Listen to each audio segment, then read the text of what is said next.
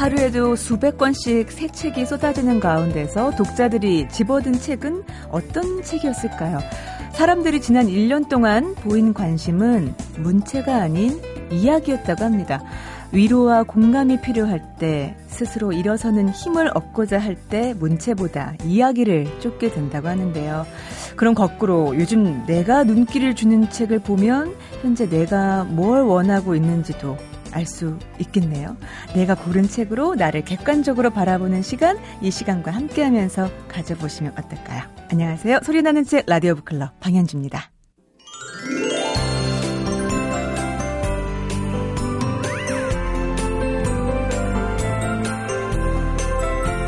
출판계에는 연말 연시가 지나고 나면 그 자리엔 지난 1년 동안 가장 많이 팔린 책과 또 올 한 해는 어떤 분야의 책이 마냥 가장 많이 팔릴까 이런 흔적들이 남는데요. 어, 말씀드린 대로 올 1년 독자들이 원하는 책은 이야기가 있는 책들이라고 말씀드렸죠. 이번 주에는 어떤 이야기를 담은 책을 소개해받게 될까요? 도서평론가 이건희 교수님 어서 오세요. 네, 안녕하세요. 네, 제가 모두에 말씀드렸지만 어, 내가 요즘 어떤 책에 눈이 가는가가 나를 얘기 해 준다라고 했잖아요. 그렇죠. 예. 저는 어, 처음 골라든 서점에서 골라든 책이 욕망에 관한 거였어요. 이 들끓는 욕망, 네. 새해 벽두부터. 아니 뭐 또 김두식 교수가 욕망해도 괜찮아. 괜찮아, 괜찮아. 어, 정말 이제 벌써 새해 들어서 두 번째 만남인데 네네. 요즘은요 시간이 이렇게 째깍째깍 가는 느낌이 안 들고요. 네. 후룩 후룩 가는 것 같아요. 아, 예. 교수님의 시간은 어떻게 흐릅니까? 저는 그보다 더 빨리 간다는 표현을 하려면 어떻게? 어떤 의성가 좋은지 모르겠습니다. 그저 웃지요. 네. 아, 저희들은 또 연말에 막그 네. 학점 해야 되니까요. 그죠 학교 계신 분들은 예, 또 연말 연시가 정말 연말 연시가 아니고 이제 연시입니다. 이제. 아, 그래요? 그 와중에 정말 또 그 많은 책들 중에서, 아, 소중한 책을 안고 오셨어요. 네. 노벨 문학상을 받아서 네. 굉장히 널리 알려지게 됐는데요. 음. 앨리스 멀로의 소설입니다. 네.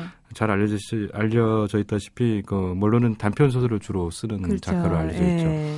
예, 노벨상 받기 전에 국내 단편집이 한 세 권 정도 나온 걸로 네. 알고 있는데요. 받은 다음에 나온 책이 있어서 제가 소개해 드립니다. 네, 제목은요? 예, 디어 라이프. 디어 라이프. 예. 음. 음, 제목만 보면 상당히 좋은 작품일 것 같은데요. 네. 아, 그 앨리스 먼로라는 작가가 독특하구나. 그래서 역시 아, 번역을 통해서 외국 네. 문학을 접할 때 네. 상당히 좀 어, 해석하기가 난- 난감한 면이 있구나는 걸 느끼면서도 아주, 아. 아주 묘하고 네네. 독특한 분위기입니다. 저는 예전에 그 행복한 그림자의 춤 음, 네. 읽으면서 한번 만나보고 싶은 거예요, 이 할머님을요. 네, 네. 예. 노벨 문학상 받으신 할머님이라고 네, 했죠? 그렇죠. 할머님. 할머니죠. 80 넘으셨으니까. 왜냐면 이분은 어떤 정말 이야기에 화수분이 있는 분이시길래 네, 이렇게 네. 다양한 얘기가 나올까? 그런데 우리가 이제 어, 물론 이제 노벨 문학상에 대한 환상도 네. 좀깰 필요가 음. 있는데요. 어, 과연 세계적인 작가여서 받았을까? 네. 어, 오히려 세계적으로 널리 알려질 수 있는 기회를 주는 작, 상이 아닐까? 이렇게 아. 생각하면 또 마음 편한데요. 네. 근데 이제 저희들이 좀 놀란 거는 단편 소설이 받았다는 건 단편 소설 그렇죠. 작가가 예. 좀 놀랍기도 하고 음. 그런데 이제 어 Dear Life 같은 경우도 이제 물론 노벨상을 받았기 때문에 서둘러, 서둘러서 번역한 건 음. 아니고요. 네. 번역 와중에 이제 출판사 입장에서는 기분 좋은 거죠. 아, 그러네요. 계약을 해서 작업을 진행 중인데 예. 번역을 하고 있는데 노- 노벨 문학상을 받게 되면 오. 상당히 기분 좋은 건데 아, 먼저, 먼저 기획됐던 예, 것이 아니라 예. 어, 작업 중에. 예. 예. 그래서 옮긴이의 뒷말을 봤더니 네. 나중에 상당히 부담을 느꼈답니다. 왜냐하면 이게 노벨상 받자마자 나오는 책이 그럴만하죠. 되는데 얼마나 많은 사람들이 그렇죠. 번역에 대해서 말이 네, 많겠습니까? 네. 말씀하신 대로 단편 소설로 노벨, 노벨 문학상 탄 것은 최초인가요? 제가 알기로는 뭐 드문 경우였어요. 음, 음. 최초인지는 제가 그런데 좀 약해갖고 예. 네네네네. 좀 백과사전적이지는 않아갖고 근데 네. 흔하지는 않죠. 그냥, 네. 그냥 우리가 이제 세계문학사에도 봐도 체호프 정도만 네. 체호프 정도만 단편 작가로서 상당히 음. 명성이 있지 음. 단편 작가 단편 소설로 어떤 세계적인 작가가 된 경우는 드물죠. 네. 사실 어떤 문학이든 어떤 예술이든 간에 어떤 상으로 그 작품성을 규정 짓는다는 것이 어불성설이지만 네네.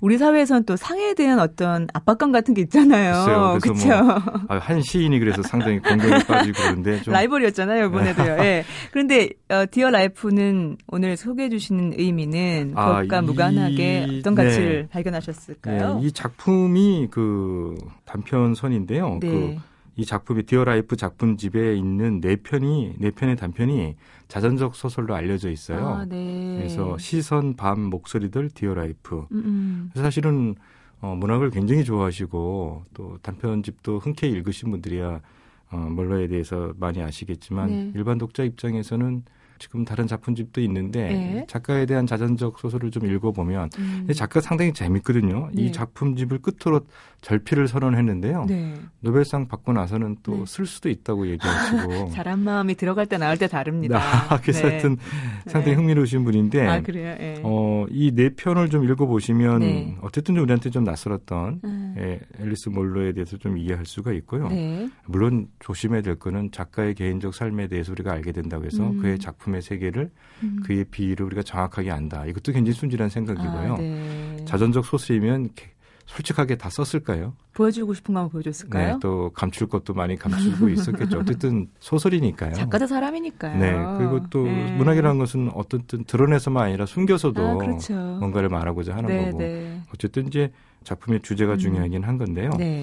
네. 그래서 하여튼 그 저는 이제 이 작품을 읽을 때 그 뒤에 있는 네 편을 읽기 전에 네. 자전적 사실을 너무 알고 이 작품을 읽어보면 음. 조금 작품 이해에 방해될까봐 아. 어, 앞으로 그냥 순서대로 읽었습니다. 근데 네. 일반 독자들께서는 그냥 시선부터 읽으셔도 될 것 같고요. 어, 예. 어, 저는 이제 이렇게 읽어봤는데 아문센이라는 단편이 상당히 흥미롭더라고요. 아문센. 예. 우리가 알고 있는 그 아문센 아니고요. 아, 네, 거기 나오는 요양원이 있는 지역 이름입니다. 지역 예. 이름이군요. 그러니까 우리는 캐나다라고 하면은 네. 미국과 크게 다를 바 없다고 생각하잖아요. 음, 자연 경관. 네, 뭐, 이런 거또 떠오르고. 경제적으로 좀 부강한. 네. 그런데 몰러의 작품에 나오는 이 작, 특히 이 작품지에 네. 나오는 캐나다는 굉장히 좀 고립된 지역이 많고 어, 우리로 맞으면 일본식 한자라고 그러는데 이제 오지이고요. 네. 그러니까 좀 거기서 느껴지는 게 이제 고독감, 음. 폐쇄감, 네. 약간의 거기서 보는 기이함 음. 이런 것들이 좀 있어요. 아, 그럼 이 아문센이라는 작품에서 다루고 싶었던 얘기는 뭘까요? 사랑에 관한 얘기인데요. 아, 그래. 그런 예. 배경으로 사랑을 다루고 예. 싶었어요. 그리고 대체로 이 작품주에 나와, 네. 나오는 시대 배경이 네.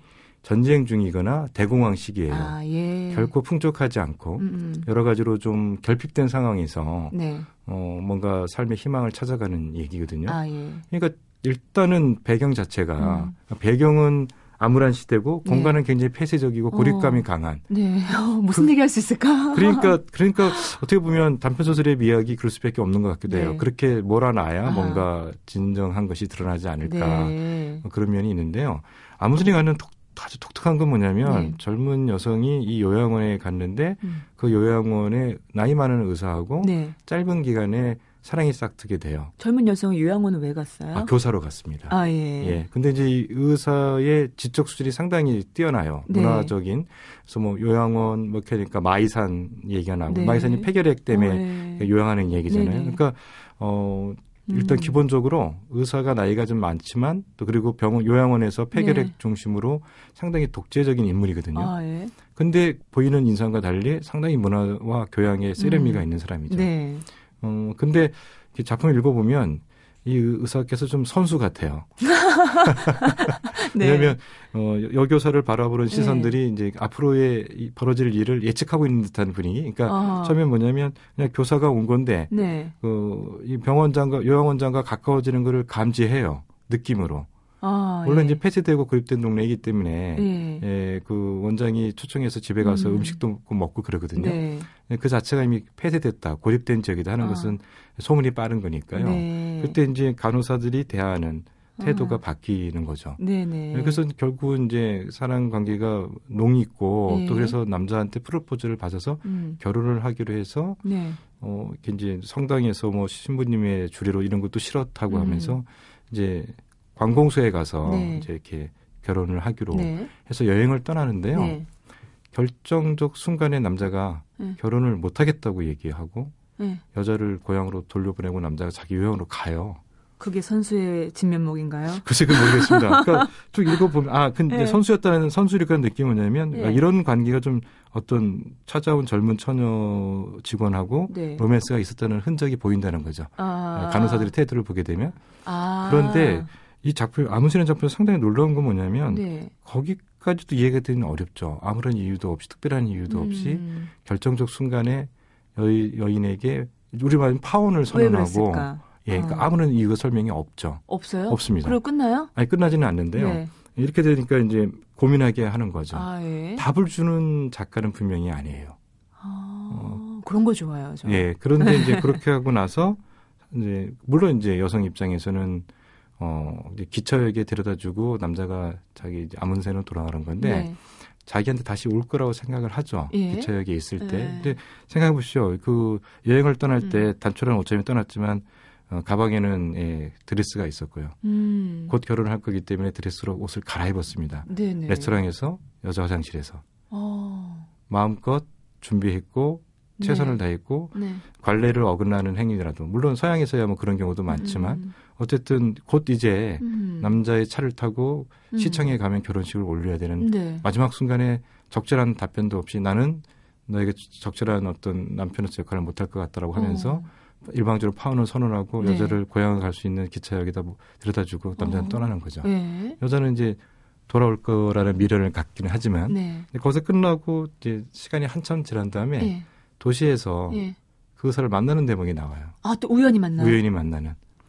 어, 그, 순하게 만나나요? 네. 아니면 네가 이럴 수 있어 이러면서 아, 그런 거 만나나요? 없습니다. 당연히 그냥 뭐 아주 건조하게 네. 서로 만난 얘기만 하면서 네. 끝나는 거죠. 어, 그러니까 어. 이게 뭐죠? 뭘 얘기하고 싶었을까요? 글쎄 뭘 얘기했을까요? 어, 그거 참, 그니까 음. 아주 묘사 자체들이 네. 그런 것들을 캐나다, 우리가 좀 상상하기 좀 어렵지만 캐나다 네. 특유의 어떤 자연 풍광, 예. 그리고 물씬 풍기는 고, 어, 고립감과 거기서 느끼는 개인들의 어떤 그런 고독감, 그리고 음. 요양원이나 어떤 극한, 극한전 상황, 거기서 그리고 전쟁 와중, 와중이었기 때문에 어쨌든 폐결핵 환자들이 수술 이후에 죽어 나가기도 하고요. 네. 그리고 이 주인, 여자 주인공이 아이들을 가르치지만 아이들이 갑자기 사라져요. 그건 어. 죽은 거예요. 아. 예, 폐결핵을 앓고 있는 예. 아이들이니까요. 그런 와중에서 네. 사랑이 싹 트는데 그 사랑은 음. 예, 아주 또 아무런 이유도 없이 종교를 맺고 그 이후에 음. 어, 한참 시간이 지난 다음에 대도시에서 우연히 그 의사를 네. 건널목에서 만나서 어. 잠깐 인사하고 끝나는 얘기로 나오거든요. 어. 어, 그래서 하여튼 뭔가 우리 감수성하고는 맞지 않는 어떤 부분이 있어요. 네. 이런 것들이 과연 어떻게 해석할 것인가. 음. 네네. 어, 그래서 이걸 통해서 오늘 작가는 우리에게 삶의 어떤 국면을 보여준 건데 네. 그때는 뭘 말하고 싶었는가 어. 이런 것들을 자꾸 생각해 보게 하는 거죠. 이권우 표 해석은 뭐였어요? 그래서 이건 참 좀 애매해요. 애매해서 네. 그러니까 왜냐하면 이거는 이 단편만 읽고는 안 되고 이 작가의 전체 작품을 다 읽어봐야 아. 되겠다는 생각이 드는데 아, 네. 그래서 이제 외국 작품, 국내 작품하고 달라서 네. 배경이나 여러 가지 그 서로 안 맞으니까요. 음. 이제 그래서 이제 이- 또 이렇게 보면 네. 또 작품 하나는 또 굉장히 어, 세디스틱한 장면도 있어요. 어떤 작품이었죠? 시인인데요. 네. 그 남편으로부터 벗어나기 벗어나서 네. 아이를 데리고 어, 도시로 또 나온 그 주로 도시로 나와요. 어. 도시로 이렇게 나오는 와중에 기차에서 만난 남자하고 네. 예, 전멸한 행위를 하는 장면이 또 소설에 어. 단편 소설에 있어요. 네. 그러니까 상식적으로는 좀 이해하기 좀 어려운 부분인데요. 음. 그런 일이 벌어질 때 아이는 기차와 기차 칸 사이에 네. 거기 통로에 있어서 애가 굉장히 그 공포감이 공포와 그런 것도 하고 거기 양심적 가책도 느끼는 대목이 나와요. 예. 네. 그런데 굉장히 사회적 규율과 윤리를 어, 음. 파괴하면서도 어떤 인간의 본연의 어떤 가치에 대해서 음. 존중하는 네. 그거를 윤리성과 비윤리성을 다 끌어안는 또 혼합체로서의 음. 여자 주인공의 모습이 네. 나타나고 그러는데 네. 어쨌든 그렇게 도시로 나왔을 때또 예, 새로운 남자를 만나는 대목이 또 있어요. 어. 그러니까 늘 보면 우리가 알고 있는 상계는 늘 깨요. 네네. 늘 깨고 음. 있어요. 네네. 그러니까 그러니까 이게 이제 서양 언어권이나 캐나다 음. 사람들은 음. 이런 것들을 흥미롭게 보기만 하는 건지 음, 음, 아니면 또 동양적 가치관이나 네. 예, 그 엄숙주의에 있어서 네. 이런 것들을 기이하게 바라보는 건지 음. 네. 저 같은 사람이나 우리나라 독자들이 예, 예. 이런 측면을 이제 고민하게 하면서 어. 읽어보게 하는 거죠. 어떻게 보면 사람 살아가는데 어떤 만들어진 규율이 있다는 것 자체는 음, 반대로 생각하면 우리가 지킬 수 없는 것들이 많기 때문에 규율을 묶어놓지 않았나 생각도 들고요. 어떤 게 닭이 먼저인지 알이 먼저인지. 모르겠지만 작가는 이걸 뭐 이렇게 줄태기를 하지는 않고요. 네. 쭉쭉쭉 그냥 넘어가요. 음. 깨 나가고. 음, 근데 그럴 때 이제 보여주는 게 이제 그 내미, 내밀한 내적 갈등의 얘기가 나오고 네. 하여튼 그 환경 묘사가 대체로 보면 좀 고립무원의 지역이라는 아. 느낌이 확확 들게 하죠. 네. 그러니까 아마도 많은 분들이 동의한다면 예. 어, 그, 그러는 걸 자기가 갇혀 있는 어떤 음. 틀을 벗어나기 위한 과격한 어떤 일탈 몸부림? 음. 예, 이렇게 해석을 해도 충분히 가능한. 네. 그래서 이런 작품들을 읽고 예. 그냥 이 뒤에 있는 어, 시선부터 또 자산적 소설을 읽으면 네. 어쨌든 간에 결핍감이 굉장히 강하고 어. 어머니와의 관계에서도 상당히 네. 갈등이 많았다 어. 하는 느낌이 들죠. 네네. 어, 그리고 어, 결과적으로는 이제 쇠락한 집안에서 음. 자랐다. 음, 음. 그러니까 아버지의 문제죠. 음. 그러니까 읽어보면 어머니가 교사 출신이고 그 네. 어머니는 지적 수준이 상당히 높아서 네. 당연히 누군가 자기에게 자기의 어떤 사회적 지위에 걸맞는 음. 그런 것을 남자를 통해서 얻고자 하는 욕구가 강했는데 아, 예. 남편이 처음에는 경제로 물려받은 게 많아서 예. 굉장히 좋았는데 음. 결국은 이게 전쟁과 음. 공황을 거치면서 네. 쇠락하게 되고요. 예. 그러면서 이제 어머니와 관계 속에서 이제 갈등이 많이 벌어지죠. 음. 실제로 봐도 어머니가 아파서 혼자 자라면서 책을 많이 읽어서 네. 자기만의 독- 독자적인 작가의 세계를 열었다 이런 얘기가 좀 음. 있는데요. 어, 어머니가 교사라는 거는 고립된 지역에서 늘 네. 보면 중심가에서 벗어난 데서 살아요. 아. 근데 그렇다고 해서 완전 또 시골도 아닙니다. 네네네. 접경 지역에 있거든요. 늘 그거는 분명한 것 같아요. 아. 사람들이 고민하는 어떤 접경 지역에서 아, 사랑, 네네네. 윤리 뭐 이런 어. 거에 대한 접경 지역에 있어요. 경계에 서 있는. 예. 네. 바라보면 그 번화가는 바라 보이지, 아, 네. 보이지만 나는 거기 소속돼 있지는 않았죠. 아. 예.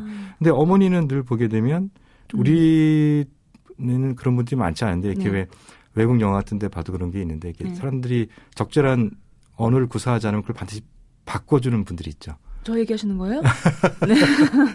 그 꼭꼭 집어서 그렇게 말하면 안 돼. 이렇게 말해.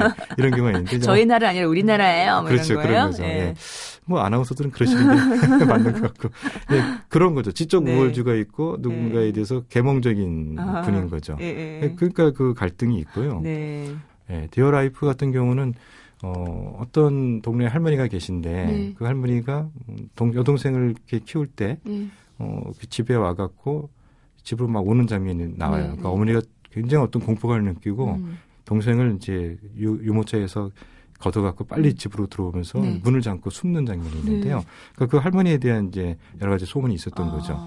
근데 이제 뭐 나중에 봤더니 이제 어느 어, 시인이 그 신문에 시를 싣고 그 뒷배경을 설명했는데 음. 쭉 봤더니 그게 자기 집이었던 거고 네. 그 할머니가 그 여성 시인의 어머니였던 거고 음. 그 집이 그 할머니 집이었던 거죠. 아. 할머니는 아이를 어떻게 하려고 온 게 아니라 네네. 자기가 잃어버렸던 영광의 시절을 찾으려고 아, 네. 다시 그 집으로 오는 거였는데 음. 어떤 오해 이런 어. 것들이 있었던 거죠. 어떻게 보면 우리 삶 속에 어, 우리가 매일 입는 옷처럼 있는 그 평범함을 그냥 평범으로 바라보지 않는 어떤 작가적인 시선도 지켜볼 수 있을 네. 것 같고요. 이 작품은 어, 연령층이 어느 정도 되는 독자가 읽으면 좀 만나게 읽을 수 있을까요? 글쎄 이게 일단은 팔순 넘은 작가가 쓴 작품이라는 네. 거는 좀 이해가 안 갈 정도로 아, 젊고요. 예. 네. 그래서 뭐 연령층은 뭐 다양하게 음. 읽으실 수 있을 것 같고요. 네. 저는 그냥 노벨문학상 수상 작가의 작품이라는 거품 빼고 예. 어 그게 어떤 기대나 지나친 환상을 음. 심을 수 있는데요. 음. 어, 우리가 오랜만에 영어권 국가의 작가가 쓴 단편을 좀 우리랑 우리 작가들 정말 단편 잘 쓰거든요. 네, 그렇죠. 지금 우리 음. 작가들하고 또 다른 배경 속에 다른 가치관으로 이야기를 하고 있는데 거기에는 고립감, 고독감, 음. 상실감 네. 그리고 뭔가 그 윤리적인 네. 사회적 압박이나 윤리에 대해서 그를 좀 벗어나고자 하는 욕망 예. 이런 것들이 좀 이렇게 꽉 음. 예, 뭉쳐 있는 작품이다. 네. 그런 측면에서 좀 보시면 어 근데 이런 게 Dear 음. Life가 되나요? 음. 그래서 너무나 가- 예. 다양하게 해석될 수 있기 때문에 번역자가 dear라는 말을 번역하지 않았다고 하는 건데요. 아, 네. 예, 하여튼 그 앨리스 먼로도 그렇게 얘기했다고 해요. 내가 쓰는 건 이야기가 아니라 그냥 인생이다. 네. 아, 다양한 정말 수만 가지 색깔의 dear life들에게 보내는 음. 그런 편지 같은. 네. 근데 네. 이제 그 dear하지만은 않아서. 그래서 이 작품을 dear 이렇게 무섭게 해야 되나요?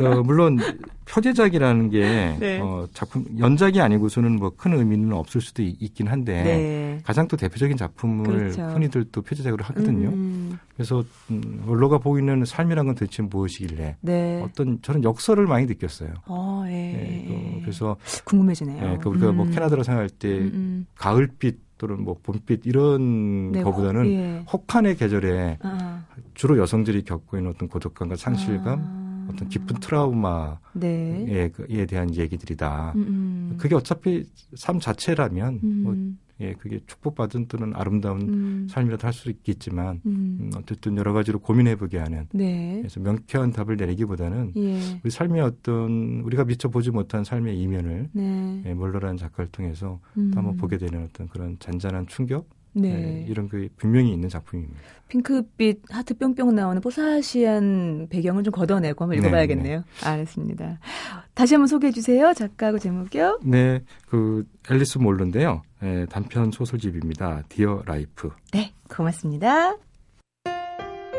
MBC 라디오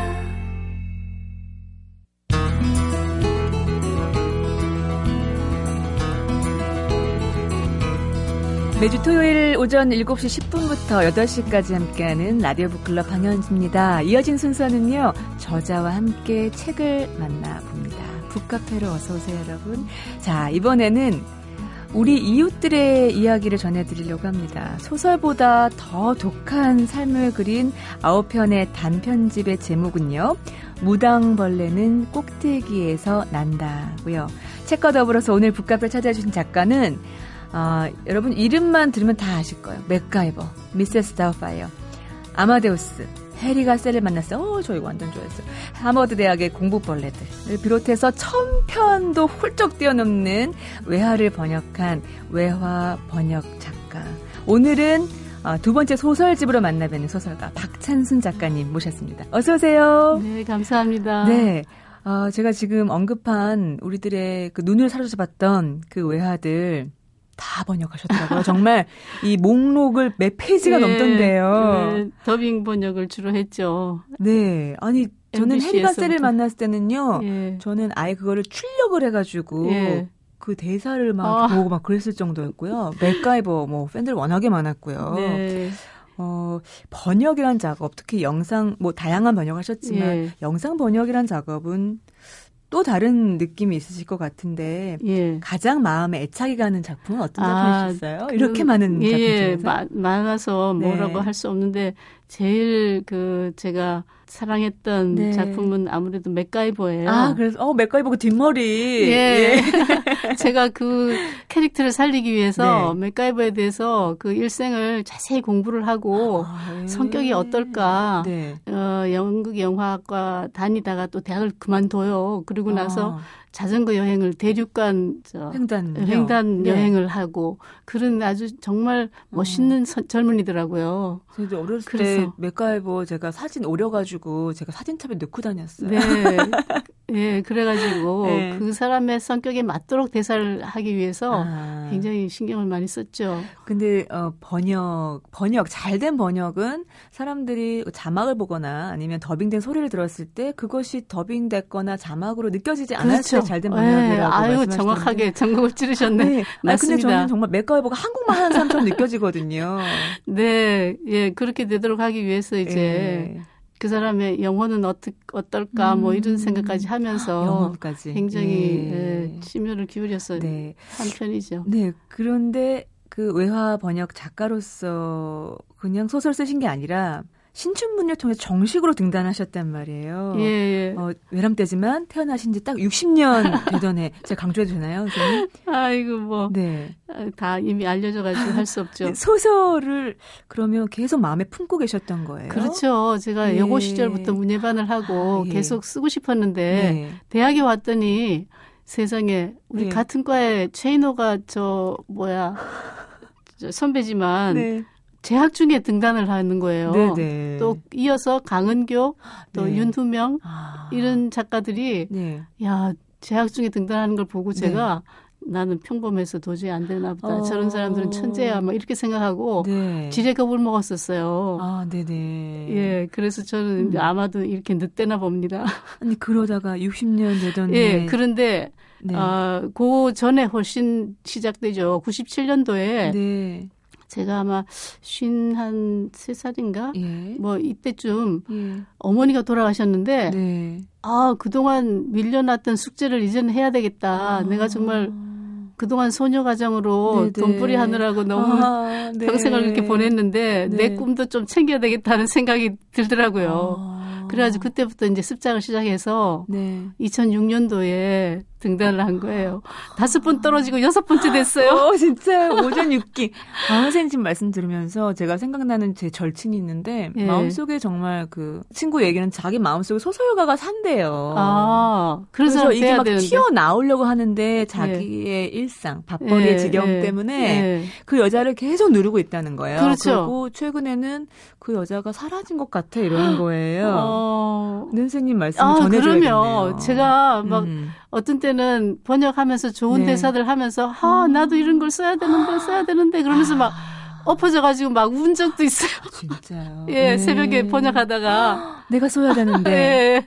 하지만 그런 그래. 것들이 켜켜이 다 이렇게 쌓이고 아무래도 쌓여서 도움이 됐겠죠. 네, 등단 작품이 2006년도에 한 네. 신문의 신춘문예 소설 당선작 제목이 가리봉 양꼬치. 예, 예, 이 작품도 좀 궁금합니다. 아, 제목이요. 예, 예. 그게 이제 네. 뭐저 심사위원들이 그 시대의 징후를 잘 네. 깼다 그렇게들 평했는데요. 네.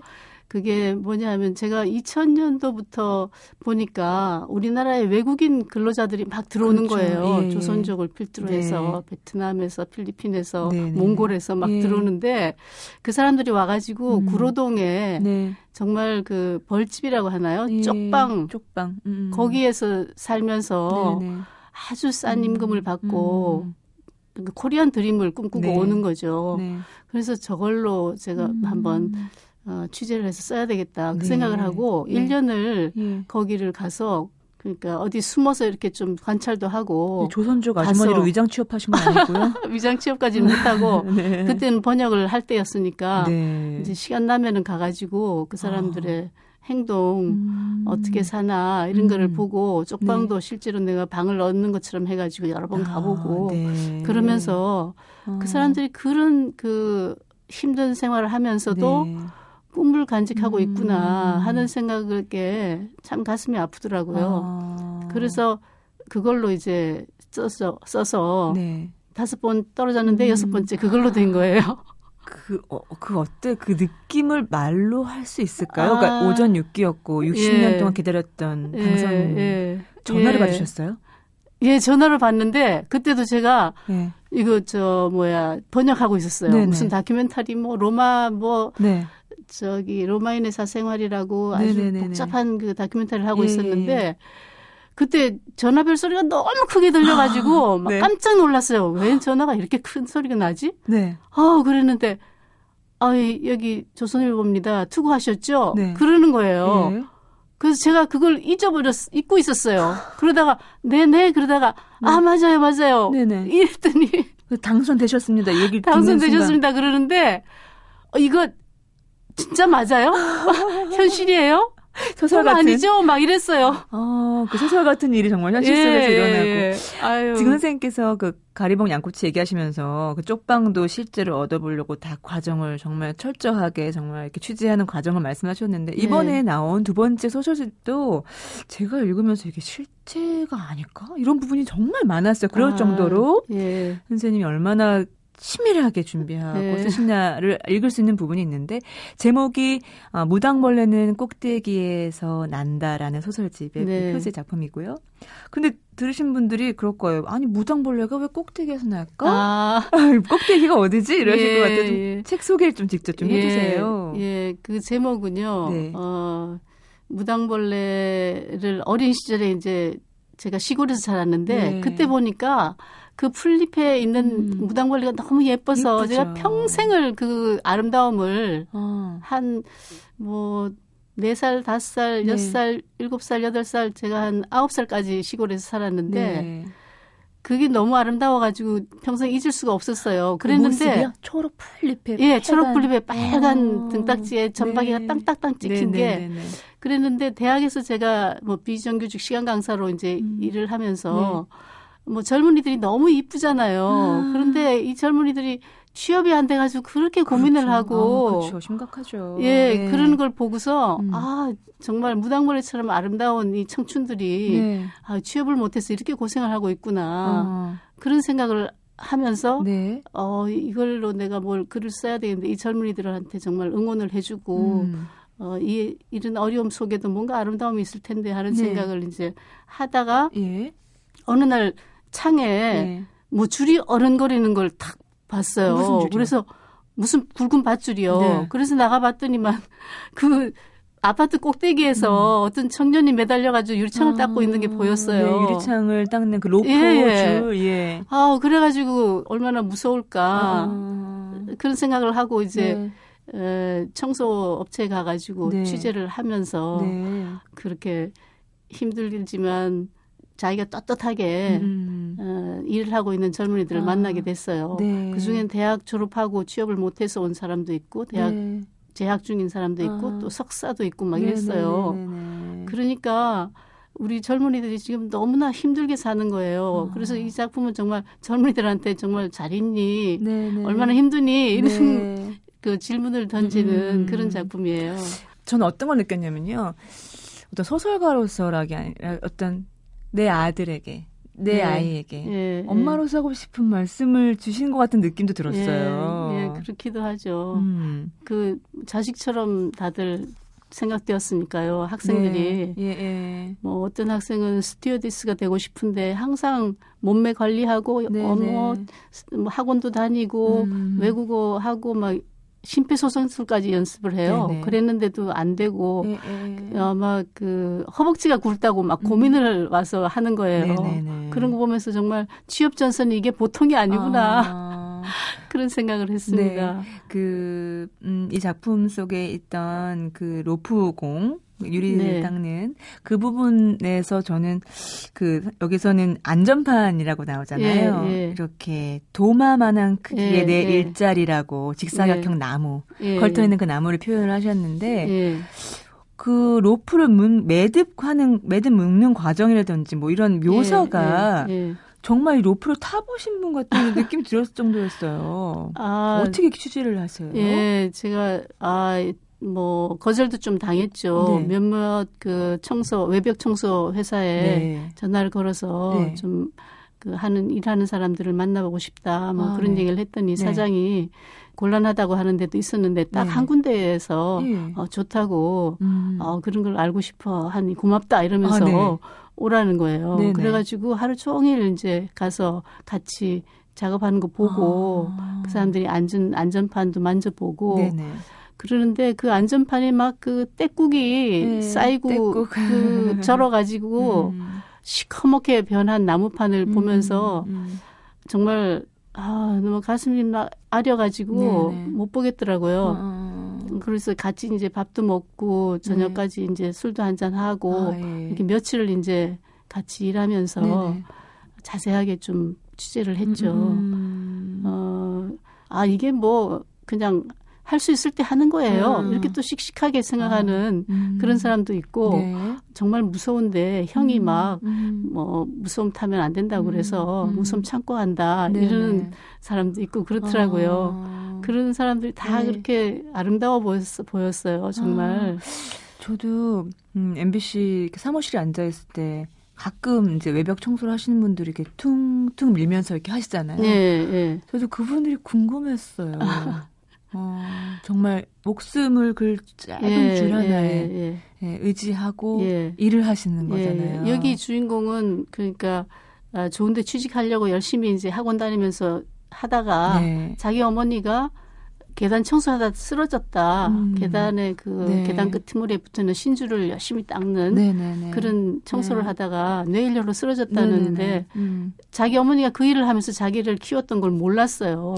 아, 예. 그래가지고 이제 그때부터 결심을 바꿔서 네네. 내가 지금 당장 뭔가 할 수 있는 걸 해서 아, 이제 어머니 병원비라도 대게 네. 되겠다 해가지고 로프 공부로 나서는 거죠. 선생님의 이제 글을 이렇게 보면 음, 작가의 말이었나요? 그 부분에 그 청소하시는 아주머니들 몽빼 바지가 예, 예. 어, 파도처럼 출렁인다고 하셨던가요? 예. 아우, 그거 네. 기억하고 계시네. 네. 저는 그거 보면서 음, 청소하는 아주머님들의 뒷모습, 그 몽빼 바지에도 시선을 네, 네. 애정어린 시선을 건네는 분. 저 음. 뭐 번역을 빨리 해가지고 이제 방송국에 이제 네. 가져가려고 출력해가지고 막 나갈 때 이렇게 보면은 거기 엎드려서 이렇게 네, 맞아요. 이러고 계시는데 그렇죠. 어느 날 정말 응, 응. 아주머니가 힘껏 그거는 굉장히 열심히 네. 닦아야지 이게 빛이. 반짝반짝 맞아요, 나거든요. 맞아요. 예. 그래서 왼쪽 오른쪽으로 막 힘껏 음, 닦는데 음.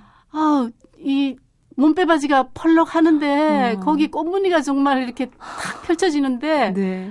아 제가 좀 선생님 정말 소설을 등단 안 하셨으면 어떡할 뻔하셨어요. 막 정말 울고 싶은 음, 생각이 음, 들고 음, 삶의 무게. 늘그 사람들의 그, 그, 사- 그 아주머니가 거기서 일하고 있는 게 눈에 밟혔어요. 네. 그래가지고 제가 그 음, 줄타는 로프공 얘기하고 이렇게 네. 섞어서 네 네. 어, 이게, 이게 곧 우리 인생이 아닌가. 음, 네.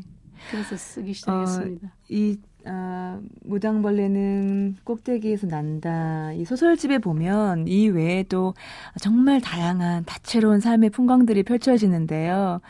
어, 보면 그 압록강, 그 압록교 교자점. 점? 예. 어, 단둥이라는 것도 예, 나오고요. 예, 단둥이 나오죠. 직접 가셨어요? 단둥은 단둥까지는 안 가고 네. 연변은 몇번 네, 갔습니다. 네, 네. 단둥은 가지 않고 좀 뭐 상상이 좀 있는데 음. 금강산에서 네네. 이산 가족 상봉을 했어요. 네네. 저희 오라버니하고요. 아, 아, 이- 아, 진짜로 아, 실제 예, 실화니까? 예, 예, 그러세요? 예. 아, 2003 년에요. 네. 그랬는데 정말 아, 오빠 집에도 못 가보고 네, 예? 네. 이게 뭔가 이 체제가 음. 뭐고 뭐 이념이 뭔가 하는 생각에 음. 정말 가슴 아파서 아. 어, 이런 일이 정말 빨리 어떻게 해소가 돼야 되는데 네네. 하는 생각을 하면서 네네. 그 작품을 썼습니다. 어, 근데 선생님께서 단동 안 가보셨다고 하는데 저는 단동을 가봤거든요. 네, 근데 네. 정말 거기 압록강변이 눈에 보이는 듯이 아. 쓰셨 더라고요. 예, 근데 아마 뭐, 그 오라버님에 대한 마음 예, 이런 것들이 그렇죠. 이제 다 그곳에 예. 배어나지 않았나 싶어요. 어, 선생님은 이 작품을 통해서 어떤 분들에게 어, 손을 내밀고 싶으셨어요? 다른 여러 작품들이요. 네네. 네, 뭐 어, 누구든지 다 뭐 읽어야겠지만 네. 좀 특히 그 어려움에 처해 있는 분들이 음. 이런 그 어려운 상황에서도 어느 순간순간 어느 구비구비에 네. 어떤 아름다움이 숨어, 아. 숨겨져 있다고 하는 거를 좀 찾아냈으면 네. 그러면 좀 그 어려움을 음. 견뎌내는데 음. 도움이 되지 않을까. 네네. 뭐그 정도죠. 뭐 아, 제가 뭘 도와드리겠어요. 아유, 무슨 너무- 말씀이세요? 그 우리가 알만한 모든 천여 편의 외화, 명작을 또 번역을 하셨고 또 이런 소설을 통해서 번역과 소설의 장르에서 정말 꿈을 접지 않고 끝까지 네. 이렇게 경주하고 계신데요. 어, 후배들한테 하고 싶은 말씀이 분명히 있으실 것 같아요. 어, 마음속에 어떤 번역의 꿈 아니면 네. 소설가의 꿈을 예. 갖고 있고 아까 말씀드렸듯이 그 꿈을 접으려는 친구들도 있을 아, 거고요. 예, 많이들 접죠. 네. 그런데 정말 어, 어머니 죽음을 맞닥뜨리게 됐을 때, 네. 아, 인생이라는 게 정말 유한하구나. 음. 언젠간 나도 곧 죽을 운명이고, 네. 그거는 이제 어머니가 가셨으니까 내 울타리가 없어지고, 이제 내 음. 차례로 이제 왔구나 하는 그 생각이 딱 드는 순간, 네. 아, 밀어놨던 꿈도 이제는 나를 위해서 좀 챙기자. 아. 뭐 이런 생각이 들었고, 네. 그러니까 좀 너무 늦게 시작하면 사실 음. 저 조건이 좋지 않죠. 음. 여러 가지로 음. 젊었을 때 해야 좀 더 왕성하게 하는데 네. 어, 되도록이면 꿈을 너무 많이 오랫도록 밀지는 말 미루지는 말아라. 네, 네. 자기 꿈을 좀 챙겨라. 음. 그렇게 말하고 싶네요. 네.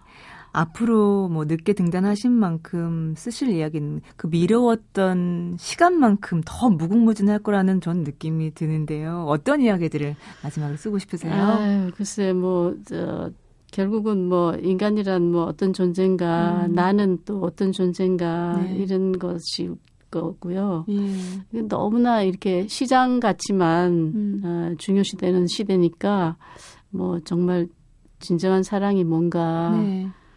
또 진정한 아름다움이 뭔가 뭐 음. 이런 데 대해서 네. 좀더 앞으로 쓰고 싶어요. 네. 어, 무당벌레는 꼭대기에서 난다 155페이지에 보면 이런 구절이 있더라고요. 더 이상 책을 만들지 못한다고 야속해하지 말아요. 지금 만들고 있잖아요. 우리 생애 책. 사람은 누구나 자기 생애 책을 만들어가고 있다고 믿어요. 라고 하셨는데요.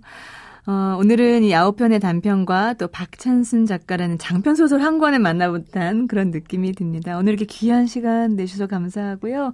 청소 아주머님들, 로프공들 보면 또 다른 시각으로 그분들을 만날 수 있을 것 같아요. 아, 네, 고맙습니다. 고맙습니다. 감사합니다. 네. 허술한 구석을 전혀 느껴볼 수 없는 책 박찬순 작가님의 무당벌레는 꼭대기에서 난다를 읽고 나면요. 행복이란 뭘까? 모든 불행을 살아내는 게 아닐까라는 생각을 갖게 되면서 지금 이렇게 내 삶의 위안을 받게 되는 것 같습니다. 어, 무당벌레가 몸이나 이렇게 옷깃에 날아오면요. 행운이 깃들게 되고 그래서 꿈이 이루어진다고 하거든요. 오늘 작품을 통해서 저는 무당벌레가 벌써 제 손등 위에 옷깃에 이렇게 올라와 있는 것 같은 느낌이 들었습니다. 아마 여러분도 오늘 틀림없이 좋은 일이 있을 겁니다. 지금까지 소리나는 책 라디오 북클럽이었고요. 저는 강현주였습니다.